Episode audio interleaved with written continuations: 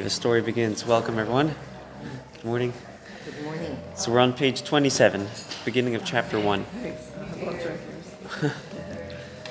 so, what's going on? What's happening in Tanya? We're, What is- fig- we're figuring out who is an in-betweener, who's a tzaddik, and who's a rasha. Okay, good, good. So, throughout the Tanya, we're going to be using three terms, and I think it's important that we are familiar with the three terms so we deliberately don't have to translate them. There's the tzaddik, often translated as the righteous person, the rasha, translated as the wicked person, the Beinoni, the middle guy, translated as the middle guy, the in-betweener. Is there a difference between wicked and evil? So, so, so you'll wicked, wicked and evil. Good question. So we're soon going to see wicked is not a good translation for the word rasha. Righteous is not a good translation for tzaddik. Beinoni is a good translation. In betweener is a good translation for Beinoni, and we'll soon see why. So let's take a look at the first line of Tanya, the bottom of page 27, the, the bottom bold paragraph. And this is the opening statement of the Tanya. We're on the bottom of page 27. The rabbis taught at the end of chapter 3 of Tractate Niddah of the Talmud. So the rabbis taught in the Talmud that before a child is born, his or her soul is made to swear an oath, be a righteous person, right? Be a tzaddik. Again, we'll soon we'll soon see later why righteous is not a good translation. Do not be a rasha, don't be a wicked person. And even if the whole world tells you you are righteous, you should consider yourself as a wicked person. Oh. There we and go. God said, let there be light. God said, let there be light. So there's a lot to talk about just this one line. So, first of all, before we're born, so we don't exist yet. Our soul is ready to come out into this world, ready to start a mission, ready to start a life. And before God allows it to be born, He sends an angel to your soul and says, wait, wait, wait, wait. This might be why some people have harder labors than others, because the angel doesn't let that soul come out until it makes a promise, a swear. You're not being born, you're not coming out of here until you promise you're going to be righteous, you're not going to be wicked. But you're not going to look at yourself as righteous, you're going to look at yourself as wicked. So, first of all, what is the point in that promise? First of all, none of us remember it. Well, could it be that if you look at yourself as wicked, you have no place to go but up to be to work towards being righteous? Okay. But, but even just on a technical level, making a promise is irrelevant because I don't remember it. How could I be held accountable? Right. I wasn't conscious. Yeah, that's true. So, one answer is the, the Hebrew word for promise, as we see here, shavua. Shavua shares a root word, or it has the same letters actually, as the word savea, to be sustained. When a person makes a decision, he's actually getting a certain um, ability. When God makes us promise, what He's doing is He's actually empowering us to maintain righteous, to be righteous, to not be wicked. And we have this ability if we only tap into it, which is kind of the whole goal of the Tanya. Some of you are familiar with our previous, uh, or, or I think all of us here, our, our, the previous JLI course had one theme a paradigm shift from body to soul. And that's really the essence of this promise. If I can tap, do I remember consciously as a human making that promise? No. But my soul does. And if I can tap into that soul, I can maintain my values, I can maintain my standards, I could be who I'm meant to be, I could fulfill my mission in this world. And God gives us that sustenance, that ability that, um, to, to make that happen. It reminds me of an interesting insight from the Maggid of Mezrich. The Maggid of Mezrich was the teacher of the author of the Tanya. Let's take a look at our text here, on our sheets here. Text 1. It's a verse from Leviticus. It, so, it says, And the soul that sins and heard the sound of the oath, it's referring to somebody who comes to, who is brought to court to testify. Can we ask them to be quieter? I'm having a really hard time hearing you. I know it, I know they're here first, but. Yeah, yeah, yeah, yeah. Literally they're done. lose- Their time, they're their done. time is Their- over. their time is Yeah, over. I'm losing my hearing in one ear and I can really feel the effects of it when there's all this Yes. other stuff going on. Yeah, definitely. And, and next week I'm, I'm going to figure something out to, Thank to you. plan a little better. No, tell them to get out. They can go sit outside in the hallway out there if they want to chat. Um, is in that room all by herself. If we sit at the far end of it, There's other kids in that room. There's a classroom in there. oh, there's a classroom, but they're all near the front. We'll, we'll have to figure. We'll have to brainstorm. We'll, we're We'll gonna sit in the hallway. we're gonna figure it out. Go to the ladies' room. It's really pretty. Okay. Thank you. No problem. Yeah. You think No, for so? them to finish. Yeah. Okay. Well, we'll, we'll, I'm I'm gonna work No, on it it's for next week. If they want to chat, they can sit on the floor outside too, in the hallway. I'm serious. Yeah. There's That nothing makes wrong with sense. that. So let's take a look at, at uh, text one here. It's a verse from Leviticus. It's referring to somebody who was brought to court to testify. He doesn't want to testify. It's considered to be a, a sin. It says, "And a soul that sins and heard the sound of the oath in court, and is a witness and is either seen or known information. If he does not relay his information, if he chooses not to testify, he bears sin." So the Maggid of Mezrich explains this verse in a different context, in the context of what we're discussing here in, in Tanya. In the Torah, there's no punctuation. So there's a lot of fluidity as to how we can understand a verse. And this is how he reads it. And he soul, it says, and the soul that sins, with a question mark, rhetorically. He's asking rhetorically, a soul could sin? How could that be? He heard the sound of the oath. How could a soul possibly sin if he made an oath not to? In other words, if we only tapped into that deep part of ourselves that recognizes that we have a mission and that we're not and, and we're supposed to maintain our righteous selves, how could we possibly sin if we really re- tapped into that? If we were able to really master this paradigm shift that Tanya is trying to get us to, the sin would never happen. We wouldn't want to sin. If we had that clarity, we wouldn't want to sin. And that's what this verse is reminding us. It says, And a soul that sins, as if it were a rhetorical question, how could that be if he heard the sound of the oath and is a witness? He's here to testify God's existence. He has a mission. How could he possibly do that? So that's our, our first line of Tanya. Again, everything in Tanya, every single line of Tanya is packed with full of gems. Tanya starts off with a question. After quoting this line of Tanya, what's the first question in Tanya here? Judy, you mentioned it earlier. Um, when I called you? No, no, no. Uh, a couple of minutes ago. Oh, oh. The How- question is, um, So the Talmud says, "Be righteous, don't be wicked, but look at yourself as wicked." right. Now that's a that's a tough balance here. How am I supposed to look at myself? That's really the question in Tanya. But does it really mean wicked or does it mean like not perfect? Well, okay, so that that's a good question. What do these terms even mean? So hold on to that. We're going to get there. But the but the underlying question, the implied question in Tanya, we mentioned last week. Tanya is a book of answers, addressing issues. The- what's so difficult about about Tanya learning is because it's answers. He doesn't spell out the question. He assumes you have a question. He's giving you an answer, but the question's not explicit. The first question in Tanya is how am I supposed to look at myself? How I view myself has a strong impact.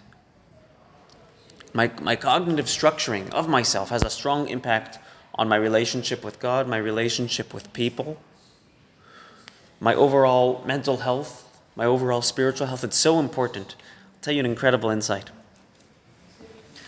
The word machshava, thought, and the word besimcha, with joy, the Zohar explains, it says in Kabbalah they have the same letters because there's a correlation between the two.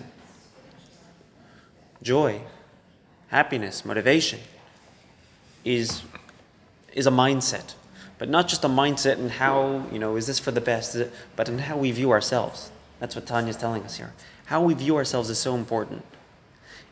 If I view myself, and there's a little bit of a catch 22 here, if I view myself as righteous, if I view myself as all that,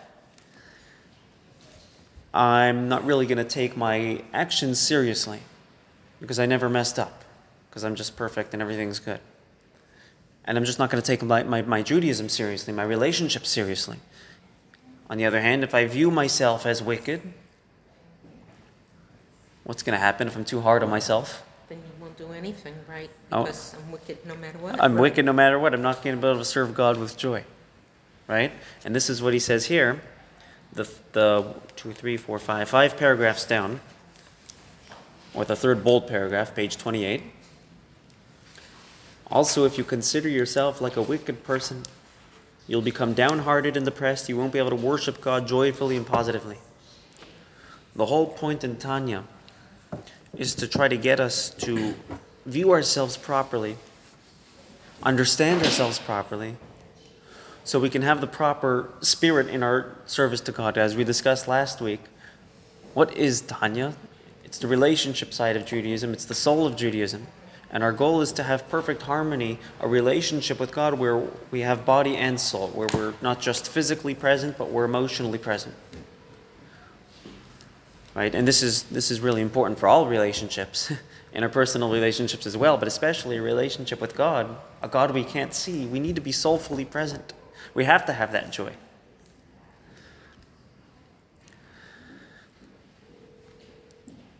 Let's jump to chapter. What question? No, I was saying something's ringing. Let's jump to chapter. Um, by the way, if anybody wants me to speak louder, you let me know. Um, let's jump to chapter 26. We're going to take a peek into chapter 26, page 296.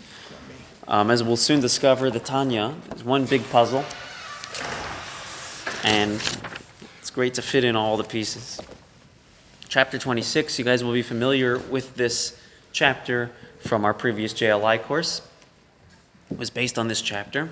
Much of it was based on this chapter. He starts off with explaining, he makes a paradigm shift here. Joy is not a luxury, joy is a necessity. Where, where are you? Page 2 296. Himmery. Oh.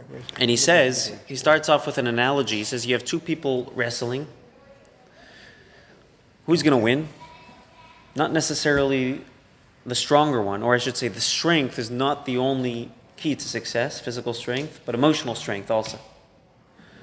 The winner doesn't go to the person who's just stronger, it goes to the person who's also more motivated to win. So the, the last bold paragraph, the second to last paragraph on 296, you will only succeed with enthusiasm. But where does enthusiasm come from? Where does alacrity come from? Motivation come from? Which results from joy in a receptive heart, free from any hint of worry and sadness in the world. Which means if I'm viewing myself in a negative light, I'm going to have sadness, I'm going to have a closed heart, I'm going to have negative emotions. What I'm not going to have is motivation. Mm-hmm. Very important motivation. And, this is, and, and Tanya starts off with this catch 22. How do I view myself properly? Because as we see later on in 26, motivation and joy is not a luxury. It's not a nice thing to have. It's a necessity, which is why the Tanya came into existence. I was recently I was recently uh, reading a letter of the Rebbe. The Rebbe has his there's volumes and volumes of the Rebbe's personal responses to people, responding to all different areas and issues in, that people have in life. And all of these personal responses are recorded in 30 something volumes. Um, the, the names are, there, most of them are anonymous. And you don't know what people are writing back, you just see what the Rebbe is responding. And in this letter I was reading, it was a, some sort of teacher who was having a difficult time in his or her classroom. I don't know if, what type of, I don't know what the details were, but the person was having a difficult time in their classroom and felt like they were going nowhere. And felt like they weren't really doing a good job teaching, and maybe it's time to kind of give this up. And that's based on the Rebbe's response you're making? So this was this was his question. The, the Rebbe's response. So you see the question and the answer, or just? You just the see the question? answer. Just the answer? You see the You're answer. Making the assumption. I'm making an I'm, assumption. I'm, assum- I'm assuming that's the That's question. what, that's what I was asking. Well, well, sometimes he'll, he'll, he'll sometimes he'll re um, And restate, restate their question, or in Okay. response to your issue, but he won't elaborate on it. In response to the issue that you mentioned, okay. good point. He said that what you need in your classroom is joy, because joy brings success. We often see happiness as an experience that we want to feel. I want to feel happiness. I want to be in a situation where I'll feel happiness. And the paradigm shift that the Rebbe gave in that letter, in those couple of lines, was instead of looking for an experience of joy, Joy is not an experience, it's an exercise that leads to experiences, that leads to the experience of success. Joy leads to success. Joy leads to motivation. When Esav wanted to um, take down his brother Yaakov, right? There was the whole uh, Yaakov stole the brother's firstborn rights. Esav wanted to kill Yaakov. Yaakov had to run. He ran away to his um, to his brother-in-law's house, not his brother-in-law, sorry, his uncle's house, for uh, a number of years. While he was going there, from the Hasidic perspective, it explains that he was there on a mission. He went to the most he went to the, the city of Haran. Right? Haran was the city that he lived in, and, and, and from a Kabbalistic and, and, and Hasidic perspective, the word Haran also means anger.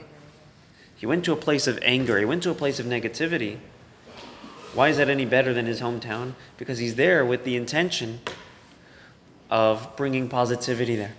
And he was so excited about his mission, the Torah says, Vayisa Yaakov et Raglav. Yaakov jumped up.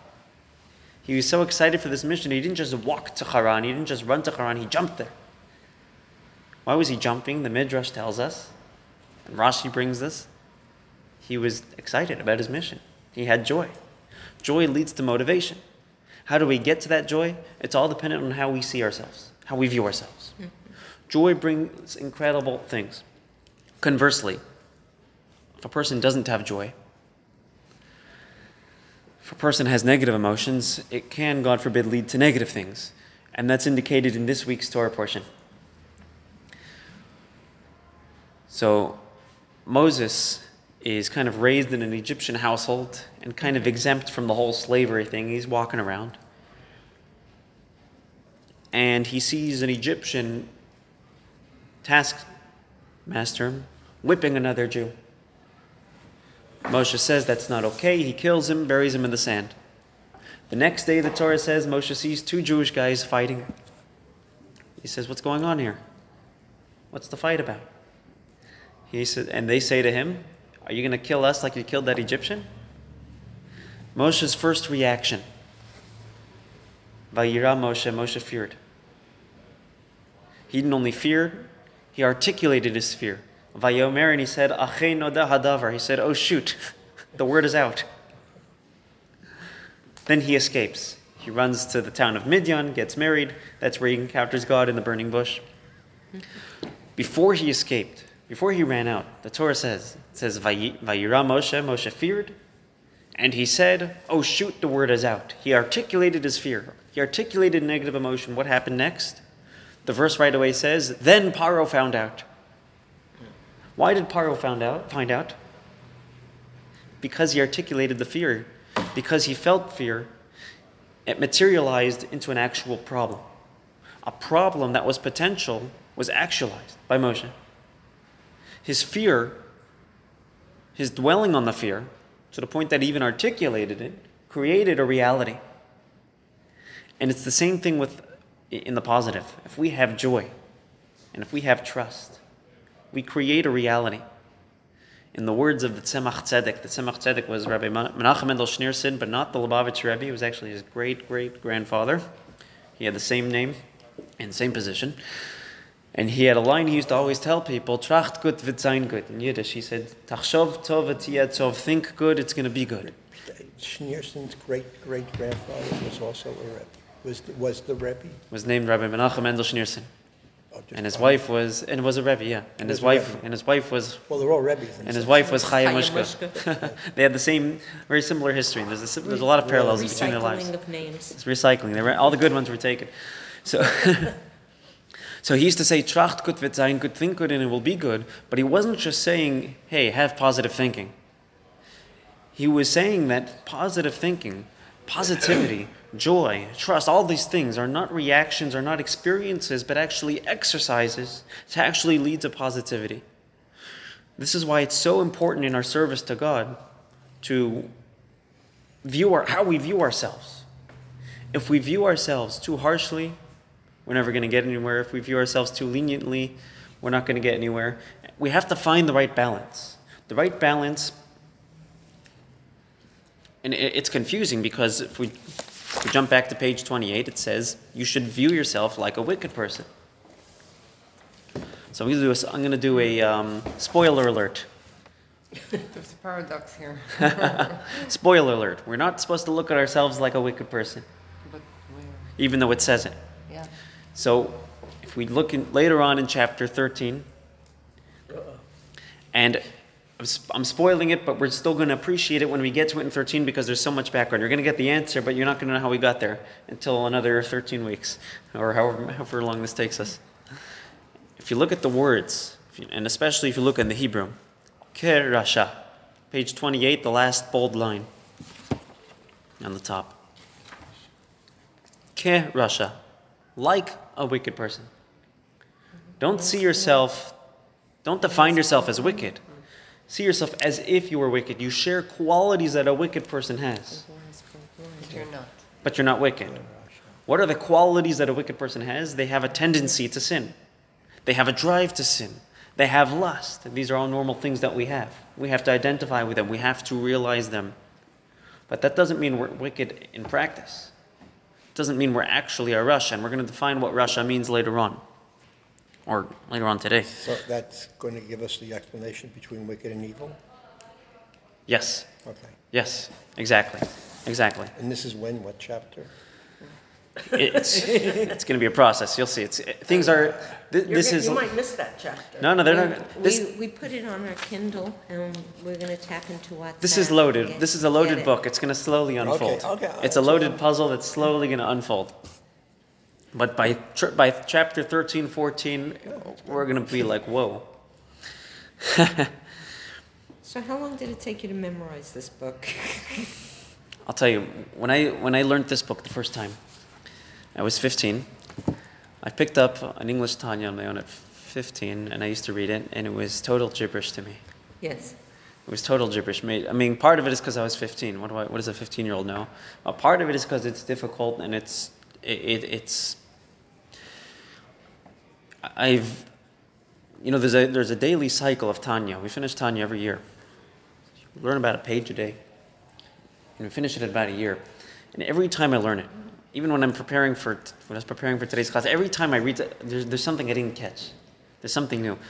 An incredible story I recently heard. Somebody saw the Alter Rebbe, the author of the Tanya, studying Tanya. He's holding the book, sitting at a table, and he's learning with so much passion, with fervor. He's trying to understand. And somebody says to him, Wait a minute. You wrote, the book. he says, No, no, no, you don't understand. There's so much in here. It's a very mysterious story. I don't know what that means, but he says there's so much in this book that has to unfold. Um, and, and there's so many layers, and, and, and the more we learn it, the more clarity we'll So get. how many times have you read this book? I've read it every year since I was 15, uh, 11, 12 ish. In English or Hebrew? Mainly Hebrew. Um, Is this a good translation? I, I think it's great. I think it's great. What, what he does here, But there's others. there, there's other translations that are also good. Stein, Rabbi Steinsaltz from Israel has a good one. Um, from what I hear, I haven't used it in English. or- In English. in English. What, what's incredible about this is, you know, I when I prepare for these classes, I use different commentaries on the Tanya. He incorporates these ta- these commentaries seamlessly. You wouldn't even know it. He does a very good job. I, I think it's I think it's good. I'm, I'm no I'm no authority, but I like it. I mean, from other readings of his own? Yeah, from knowledge. you Well, from- know- from- you he has a know- big knowledge- you know knowledge which base. t- Which tractate and Talmud relates to Well, which. Yeah, he is. But I'm sure that they read other people's interpretations. Him? Yeah. Yeah. Yes. So if you look in, Yeah. the, in his introduction, he actually meant he actually. I'll find the page for you later. Remind me. He lists a whole bunch of resources of other translations. He's very humble. He says, "Look, this isn't the only one. There's others out there." I'll show you. I'll, I'll find it for you in his introduction. The author's the, the, the translator's introduction. Well, wouldn't it also be that every time you do read it, every year that you do read it, depending if you're feeling more righteous that particular day or more, you know? Oh, for sure. Especially you're feeling, different different gonna- chapters are going to talk to you differently depending on where you are in life. Yeah. So we read the Torah uh, every year, right? But when do you start reading the Tanya? So we start the Torah, obviously Simchat Torah. Okay. When do you start the So, so the Is that Tanya's your own personal? it's a, its own personal. It's not a formal reading. It's more personal study. Good question. And I would venture to say that as you mature, you became a father, you view things differently. Definitely, definitely. As as we Yeah. as I progress from through life. Which is through so life, wonderful about this, how you can, for no, I sure. could, I could see it happening. I Sure. became very different when I For had sure. my first son. You know, the Tanya, it- there's a tradition, they refer to it as the Bible of, of Hasidism. And one of the reasons why is because just like when you read the Torah, the greatest of greatest scholars read the simple text of the Torah. The simple, most simple people read the text of the Torah. They understand it totally different, but neither of them have mastered it. because there's always more. So they compare Tanya to that also. That the greatest of greatest of scholars can read this, the most simple people can read it, and they're going to understand it totally different, uh, comprehensively, emotionally, everything. But there's always more to, to uh, And dwell they're, into. and they're all right. and they're all right. Was it expected that, I would say, I'm calling myself like a simple person, would be reading this, or was it only meant to be read by those? Good question. more So, advanced? very good question. In, in his introduction, in the author's introduction, he says it's a book of answers. Anybody who has questions needs answers, and that's who it's meant for. He says if somebody, though, doesn't have the ability to extract the answers from here, they have to go to their teacher and they have to get it from their teacher. Everybody has to get the knowledge from the Tanya, the answers from the Tanya. How they get it might be different. But for sure, for sure, it's meant for everybody. Everybody, everybody needs it. On our on our text here, on our sheets here, I- I- there's no need to read through all three of them, but you could check it out later. Just three different sources explaining how joy in serving God is not just a luxury, it's not just a nice thing, but it's actually a requirement. It's a needed thing, and it's important. So just to put it in, in context of, of our, and the truth is, I, I'm going to read the last one because I find, for some reason, it sits well with me. Because I feel like it, I guess. I don't know. today, Today, right now, right? Text four. It's from, it's from, it's a quote from the Talmud, Tractate Shabbat. It says, The divine presence rests upon an individual, neither from an atmosphere of sadness, nor from an atmosphere of laziness, nor from an atmosphere of laughter, nor from an atmosphere of frivolity, nor from an, atmos- an atmosphere of idle conversation, nor from an atmosphere of idle chatter, but rather from an atmosphere imbued with the joy of a mitzvah. When our relationship with God is not just behavioral, but is to the extent that it can be emotional, which is what joy is. My inner and outside self are aligned. That's actually not just, it doesn't just feel good, it's actually a holy thing. That's where the divine presence mm. rests. Divine presence rests in emotional and behavioral coordination, if you will. And, and Tanya ultimately is really all about that. But by the way, Tanya, there is so much Hasidic teachings from all the different Hasidic teachers and Rebbeim, rabbis.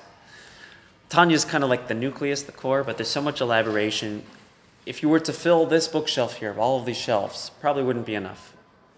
The Rebbe himself has over 100 volumes ish, probably, close to 100 volumes.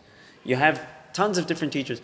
And I saw, and, and the reason why I point this out, because I saw in a letter of the Rebbe, it was a couple of lines, one of these responses. Somebody asked, What is the point in Hasidic philosophy? What is the purpose? Because sometimes it can be deep and you can lose the point, and it can. He says, The whole purpose in Hasidic philosophy is to empower us to serve God with joy. All these shells that we're filling is just to get us to, to feel and to understand one point. And really, the whole Tanya is to get us to understand one point. point, and he spells it out in the beginning here. How can I serve God with joy? And it's all dependent on how I view myself. And I shouldn't view myself as righteous because I'll be, I'm going to be dishonest. If I view myself as perfect, I'm going to be dishonest. We'll soon see what tzaddik means. If I view myself as a rasha, I'm going to be, I might be dishonest and it might not, not going to be good. If I see myself like a Rasha, but I'm a Beinoni, which we'll soon see what that means, the middle path, that's the most healthy way to do it. To understand how to view ourselves as a Beinoni, I need to know what a Beinoni is. I need to know what a tzaddik is. I need to know what a rasha is. So Tanya, over here in this chapter, he defines them very briefly, and then he slowly unpacks it throughout the rest of the chapters. And here's going to be this is going to be the structure of Tanya. I, I think understanding the structure will help us not get lost in this sea. In next week's lesson, which is going to be the end of chapter one, he's going to introduce the notion of having two souls, which we elaborated on early uh, in our previous course. To understand what these two souls are, we have to understand what a soul is. And till for the next eight chapters, till the end of chapter eight, he unpacks the whole structure of a soul, the whole inner psyche of a person from a spiritual level, from, from a spiritual perspective. What is a soul? As soon as we understand what a soul is, we can understand what a soul conflict is. Now that we understand the soul conflict, we can understand and appreciate what a tzaddik is, what a rasha is, what a Beinoni is, and what the best way to view ourselves is. Does it make sense? Mm-hmm. Okay.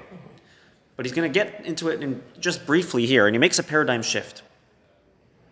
The classic understanding of a Beinoni is sorry, the, the classic understanding of all of these three terms, based on different sources in Talmud and other places, a tzaddik, a righteous person, is somebody who's mostly good. If you're more good than bad, we're going to call you a tzaddik.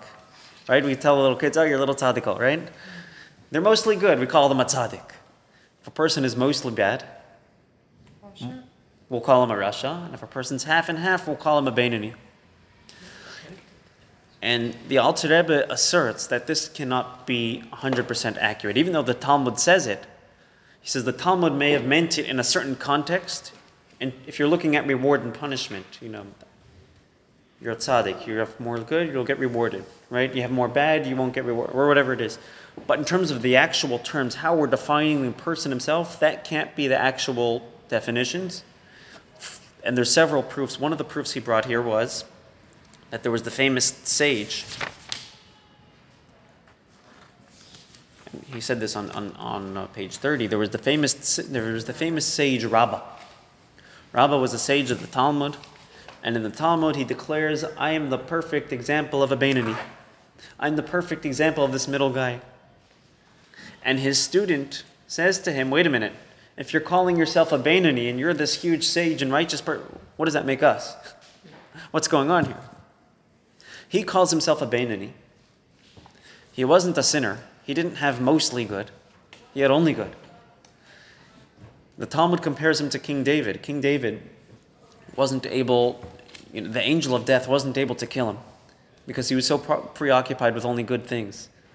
The angel of death can't kill a person doing something good. While at the moment that they're doing something good, the Talmud says that when the angel of death wanted to kill him, put something he put something on the staircase he tripped he had to stop studying for that moment. The angel the angel of death took that opportunity killed king david. Um, that, that and that's why by the way that there is a custom just a side point there's something called melava malka which is a meal that we're supposed to have ending the shabbat saturday night. It's not a formal meal with a kiddush as we, as we would have on shabbos but it's a it's a meal that we would have saturday night. So, so it's Seudah Shlishit would be before Shabbos ends, but then after Shabbos ends, you're supposed to have a fourth meal. Oh, okay. In case you're hungry, right? it's not as formal of a meal. It doesn't have the same guidelines and, and, and, and doesn't have the same structure, if you will, that a Shabbos meal would have. It's more casual. But it, there, there was that custom. And the reason why is because King David was supposed to, he knew he was going to die on Shabbos.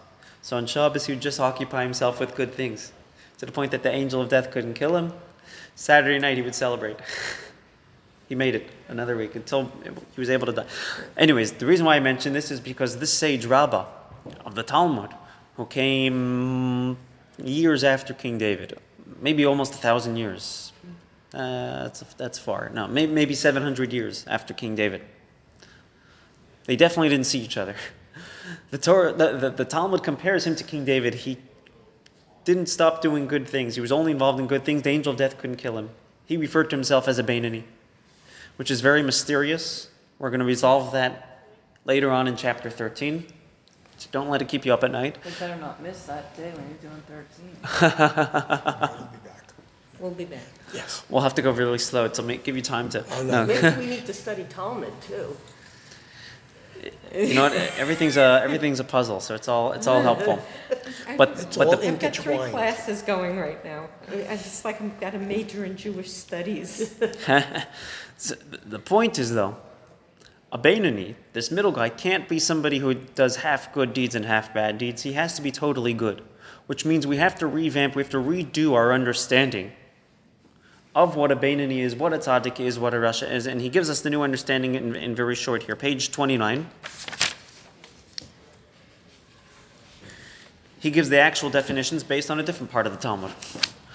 The last bold paragraph at the bottom of page 29.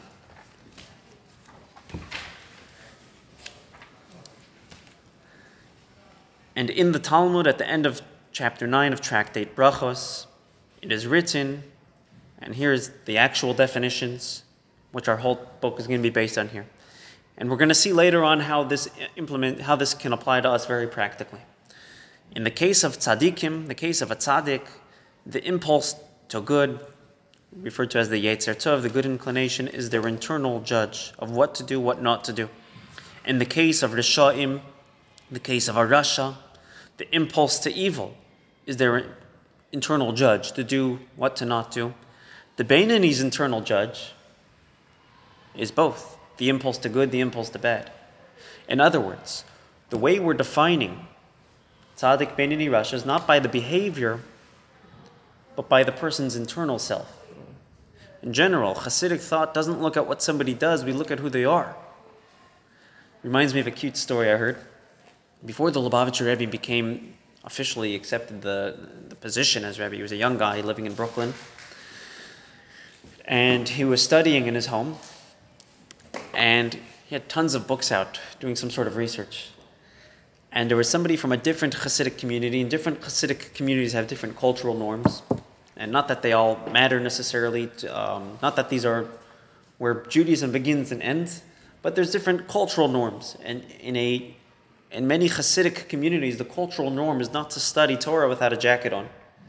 Just like many people wouldn't pray without a jacket on, so they wouldn't study Torah without a jacket on. That's their their custom. The, the Rebbe was the exact opposite. He would throw off his hat jacket. He needed to be wanted, I guess, to be more comfortable.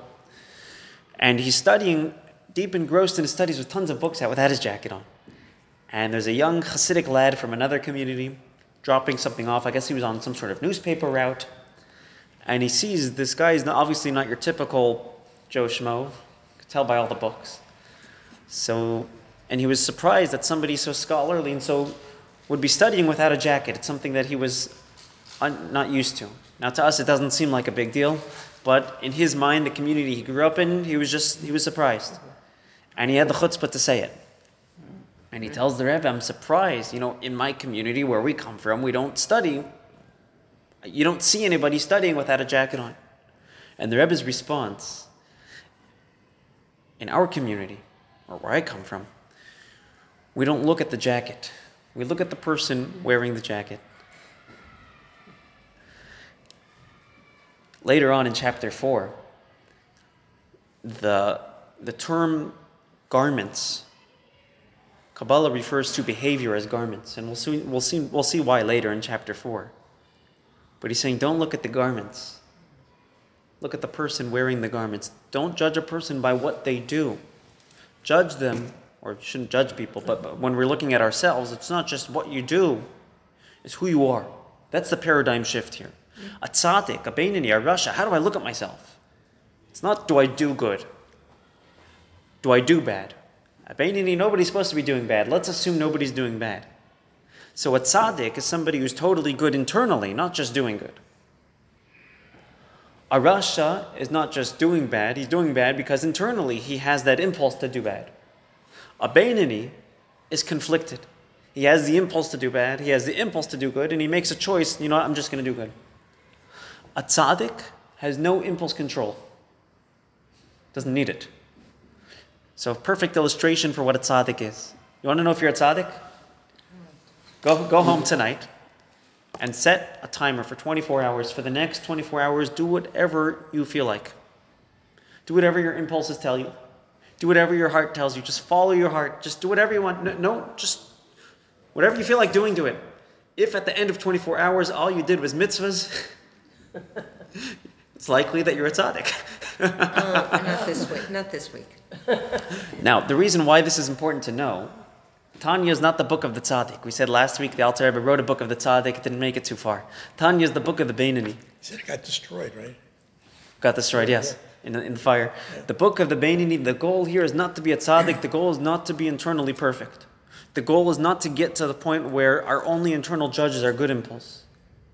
The goal is to get to a point where, although we have conflicting impulses, at least we make the right decision because we have our pulse on the right impulse. No pun intended.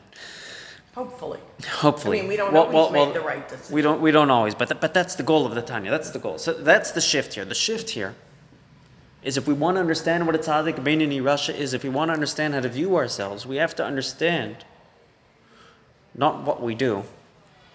Behavior, you know, behavior is another thing, but we have to understand who we are.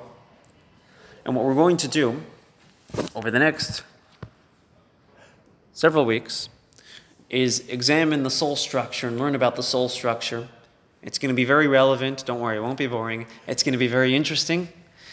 And it's going to be very important to understanding what a. I, I, I just dropped a bomb on here, on you guys. It was a crash course what a tzaddik Beinoni Rasha is, but to totally, to truly appreciate it, things are going to slowly unfold, unpack. So what, what about the person who does good but really thinks evil? So, so, no, no, so, so that, that would be, that would be a, um, that would be a Because- because of the- Because of the influence around you, you know, uh, That would be a Beinoni. In other words, I'm, a Beinoni is externally good. He does only good. Internally, he's conflicted. I don't want to do good. I want to do, or sometimes I want to do good, but I also want to do bad. because like, I, I, I have considered myself hard-nosed with a soft spot. No, I, I, I'm very adamant about certain things, but I have a good heart. But there are certain things that, you know, it is, and it is, that's it. But So- they're not necessarily bad. No, they're not or necessarily evil. bad, but, um, So that's another good thing. Some are. You know, Okay. in, in, um, in raising kids, I had, you know, the, say it three times and then watch out. You know, good, okay, good and bad is also a term that we're going to have to define, which we'll, s- we'll get to next week.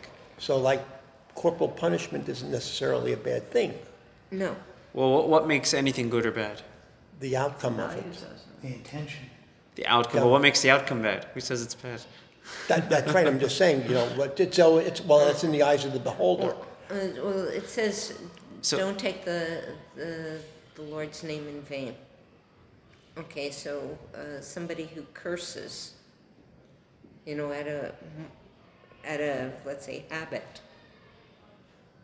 does that make them evil? Evil, I wouldn't use the word evil. Or wicked, or I, I, I don't even like the word wicked. So, so the, the reason why I don't like the word wicked, Somebody with a potty mouth. I, I, I don't like the word wicked, and the reason is because, just like I don't like the word righteous, it doesn't actually do justice to what a tzaddik Beinoni Rasha really is. He says clearly, what is a Rasha? Somebody whose internal judge is their impulse, somebody who acts on their impulse. A Rasha means I have an impulse to do something I shouldn't, and I did it. So I'm a Rasha. Does that mean I'm bad? No. No. Does that mean I'm wicked? No. Does that mean I'm evil? No, it means I'm a Rasha. That's why the translations are dangerous. Right, I. I- Never rely on translations. But do- can I- you I- move, like, from one spot to the other, like somebody who is, um, for the most part, uh. Okay, good question. So, so in other words, what if I? It, it, so in other words, the question is, how often do I have to act on my impulse to be considered a Rasha? Right, That's your question. yeah, And the answer is, he addresses this in chapter 11. It doesn't really matter how often it is. In other words, I'll, I'll give you an example. I came from New York last night right? I didn't actually. But let's say I came from New York last night on a plane, all night. I didn't sleep last night. And I tell you, hey, let's drive to LA. Right now. Didn't sleep last night, but I'm good. Let's drive to LA. I'll drive. Okay. And you'll say, um, no. I'll say, why not? I haven't gotten in an accident in like five years.